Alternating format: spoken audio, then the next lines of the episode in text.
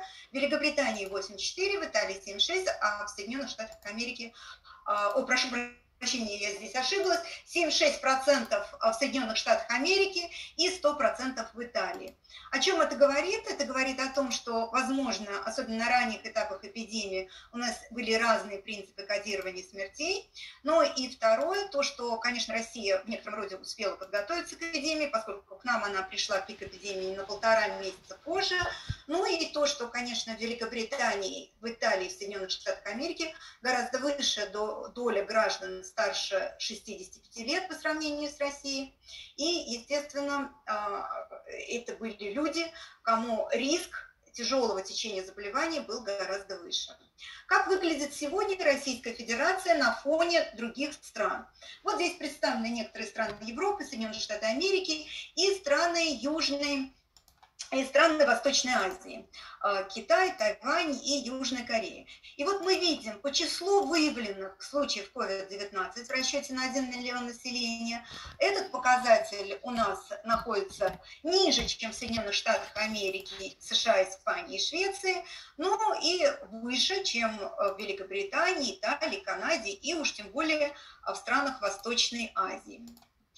Конечно, это зависит во многом от числа проведенных тестов, но вот в Великобритании число инфицированных, общее число инфицированных в расчете на 1 миллион населения а, ниже, чем в Российской Федерации, а число тестов они примерно делают на, даже больше, чем в Российской Федерации. Число тестов в расчете на 1 тысячу населения мы делаем на уровне Великобритании и США, ну и а, намного больше, чем во всех странах, которые представлены здесь на графике.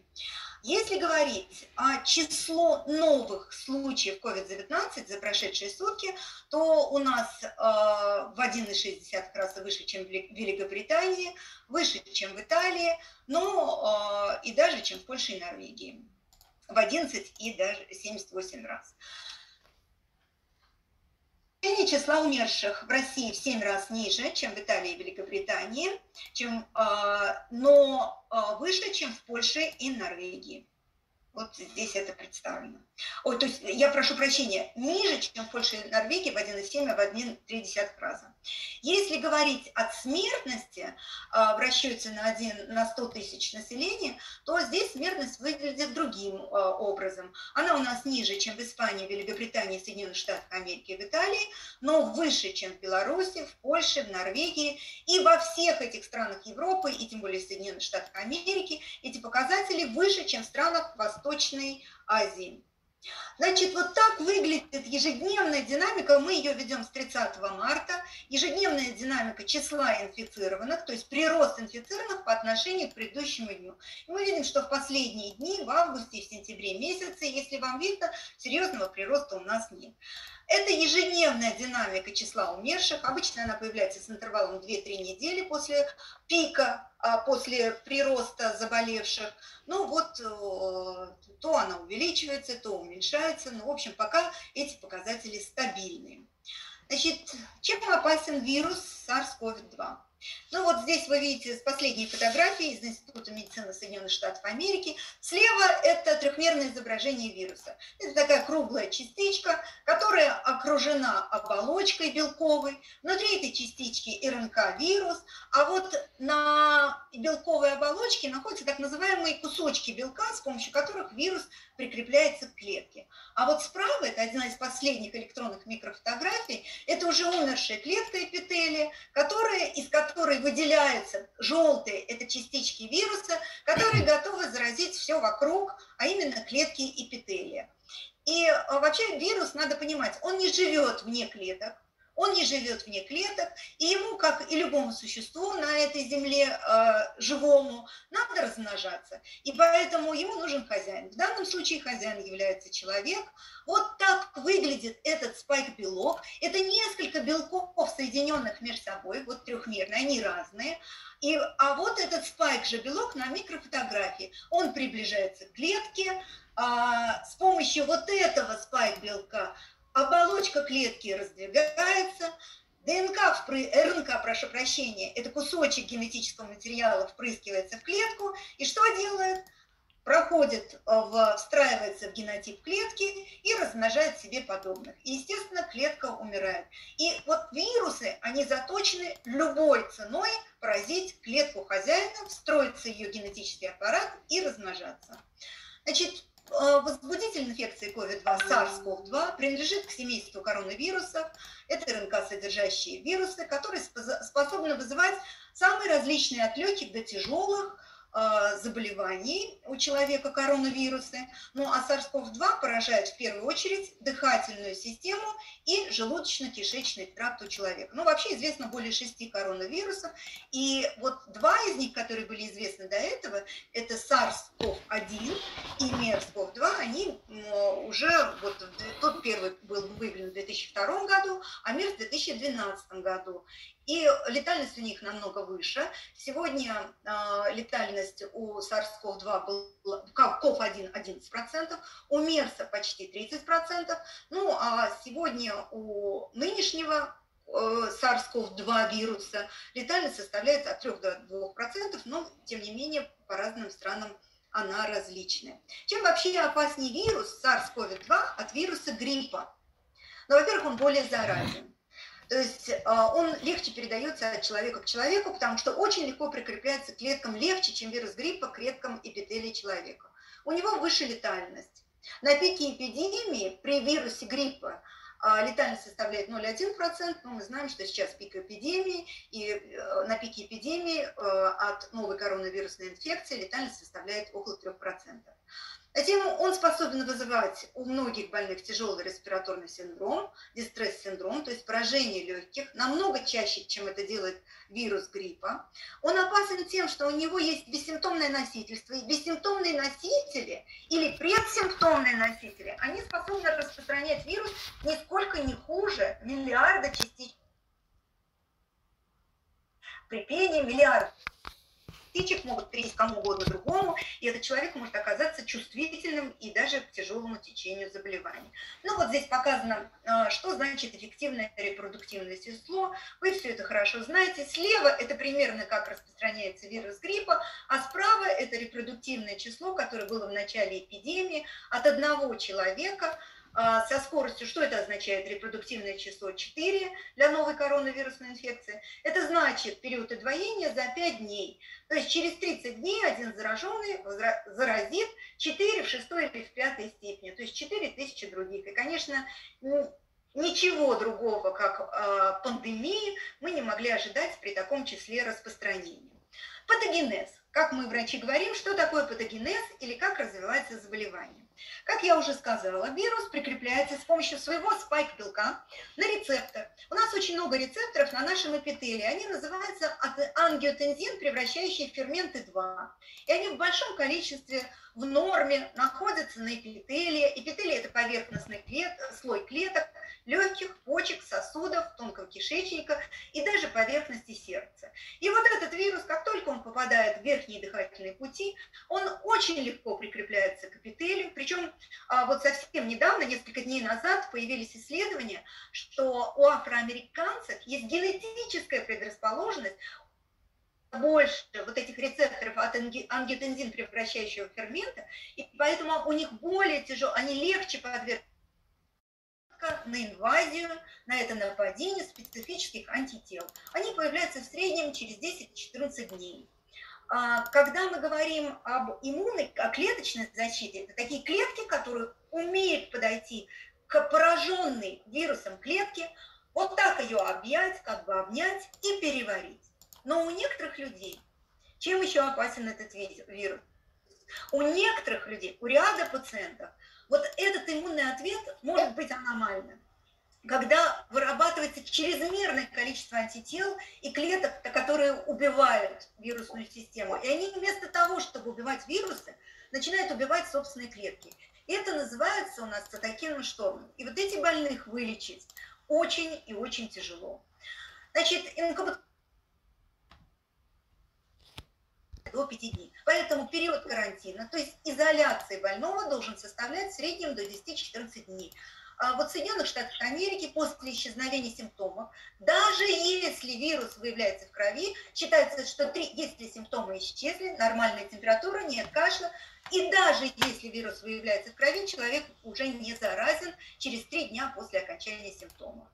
Значит, из-за высокой заразности вируса, мы с вами понимаем, возникает большой поток пациентов. Сейчас тоже есть пациенты. Если сначала это были преимущественно граждане а, старшей возрастной группы, то сейчас а, вирус передают и болеют преимущественно граждане от 25 до 45 лет.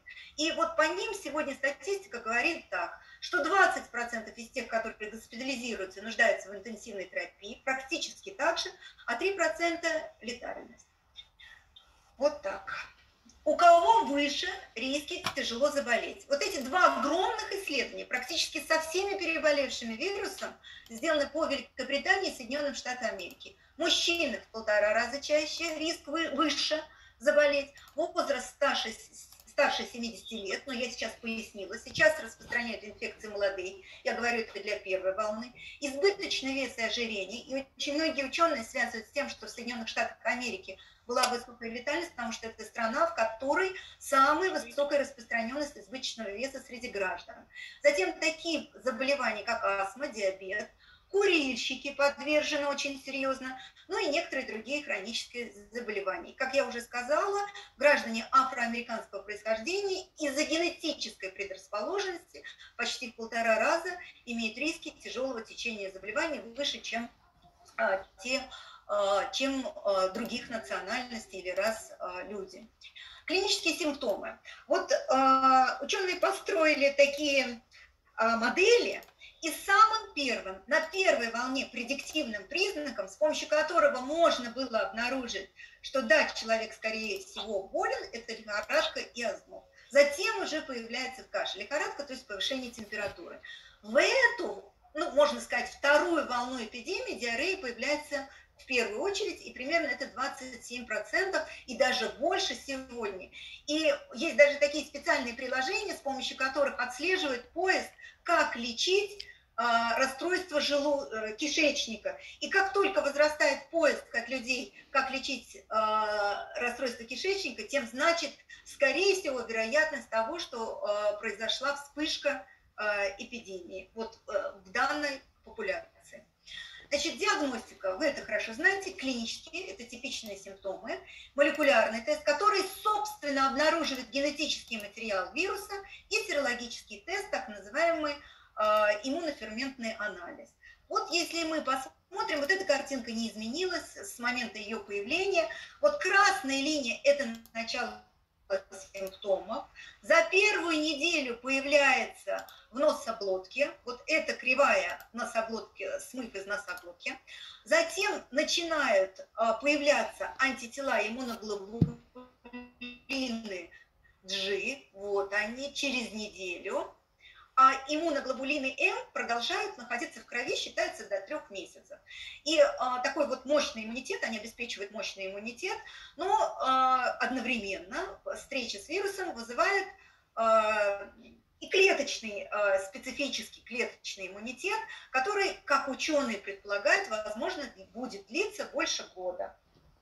Значит, рентгенографически, вот здесь очень хорошо видно, так называемое матовое стекло, это рентген, а это поражение легких. Вот здесь вот я показываю вам, как выглядит так называемое матовое стекло на КТ, а это на рентгене. Это такие непрозрачные участки легких. Вот я вчера была в Санкт-Петербурге, встречалась со специалистами, которые работали в отделении реанимации, они говорят, мы такого количества, вот такого поражения легких не видели никогда. У всех кто находился в реанимации. Лечение, резюме, что бы ни говорили, что бы ни писали в российских клинических рекомендациях, на настоящий момент специфического лечения нет, кроме одного препарата, рендосивир, который сокращает сроки лечения заболевания с 15 до 11 дней. Это доказанное лечение, это антиретро, э, антивирусный препарат.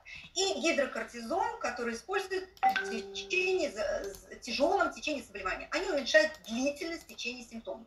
Все остальное, симптоматическое лечение, антибиотики при присоединении бактериальной пневмонии, кислородотерапии, лечение сепсиса, цитокинового шторма и так далее. А вот касательно специфической профилактики или вакцины, сегодня 9 видов вакцин находятся на третьей стадии исследования. А Россия решили так, Россия и Китай решили так. Они решили не делать третью стадию исследования, а сделать ее уже после регистрации вакцины. Ну, поскольку российская вакцина, она а, а, так называемый вектор или носитель вот этого а, кусочка генетического аппарата а, вируса, что такое вектор? Вектор, а, ну, это как бы тот носитель, который принесет в клетку кусочек генетического аппарата, здоровую клетку, который не опасен человеку, принесет здоровую клетку кусочек генетического аппарата, клетка начнет размножать этот генетический аппарат, и, но он не опасен для человека. И в ответ на это организм будет вырабатывать антитела. Поэтому, когда человек встретится с, уже с настоящим вирусом, у него в крови будут антитела и, возможно, клеточный иммунитет. Так вот, Россия, она сделала вот этот вектор или носитель кусочка от вируса, кусочка генетического аппарата вируса, она сделала на так называемом э, аденовирусе человека. Ну и, в общем-то, считается, что этот вектор безопасен. Поэтому а в любом случае, эта вакцина будет для широкого э, населения доступна к концу года, не раньше, и даже не раньше начала следующего года. Как говорится, в худшем случае она будет безопасна, в лучшем случае, как мы все надеемся, как все вакцины, будут, помогут нам на сезон, а если очень повезет, то помогут, может быть, даже на два года. Значит, что же делать, пока вакцина и э, вот вчера посчитали, сколько нужно, 8 тысяч самолетов нужно отправить из Европы, чтобы э, вакцину доставить в другие страны, Африки и Азии. 8 тысяч самолетов. Поэтому, конечно, это все будет происходить э, в течение 2021 года, если вакцина будет эффективна. Окончательно, пока не прошла третья стадия исследований для мировых вакцин, и пострегистрационная, так называемая третья стадия в России, мы точно сказать не можем. Ну, что делать? Вот здесь вот кривая, как было в Ухане. Вот это э, репродуктивное число, оно было почти 4, а вот здесь эта кривая, вот здесь 2 февраля они приняли меры социальной изоляции. И меньше, чем за две недели репродуктивное число упало меньше единицы. Но сегодня, наверное, это невозможно позволить, потому что будет простаивать экономика, и люди, находящиеся дома, тоже не здоровеют. Поэтому у нас карантинизация заболевших, выявление заболевших, отслеживание контактов и ношение масок. Про маски я еще расскажу. Вот что такое маски. Обычная хирургическая маска или хорошая восьмислойная маска из э, марли, которую мы носили, что училась в мединституте, они примерно на 70% останавливают а во всяком случае снижают передачу вируса от человека, который может и не знать, что он болен. У него не может и не быть никаких симптомов, но при этом он активно распространяет миллиарды частиц с выдыхаемым воздухом и при разговоре. Если он одевает маску, то это снижает обычную, причем маску, даже без клапана. Они считаются более эффективными для того, чтобы распространить, ограничить распространение заражения, то это считается 70%, они очень достаточно эффективны. Поэтому маски надо носить, их надо носить правильно. К сожалению, сегодня очень многие стирают эти маски, носят более чем 3 часа в сутки, и это неэффективно. Вот. И там, где можно, конечно, люди должны продолжать работать на дому, там, где это возможно. Значит, что нас ждет по поводу второй волны, так называемой, ну, в общем-то, мы из первой как-то толком еще не вышли. Значит, конечно, а, максимально там, где возможно соблюдать, э, ну, считают ученые, считают, что если меры социальной изоляции и ношение масок соблюдаться не будет, то, в общем-то, мы легко можем перейти к распространению э, вируса опять почти так же, как это было в начале эпидемии. Но э, кто распространяет сегодня вирус? В основном это молодые люди. Дети распространяют также, они возвращаются в школы и могут от других детей принести домой, к своим родителям, к другим. А в основном сегодня источником заражения считаются рестораны, ночные клубы, бары Ну и из последних сил стараются не быть этим источником распространения университеты. Куда вернулись студенты. Популяционный иммунитет, который появился в результате встречи с вирусом, так называемый, не выше 20%, он зависит от страны, но в среднем 20%. В результате иммунизации мы сможем сказать, какой у нас будет иммунитет только на будущий год. В хорошем случае, как у против гриппозной вакцины, на сезон, а если очень повезет, то на два года.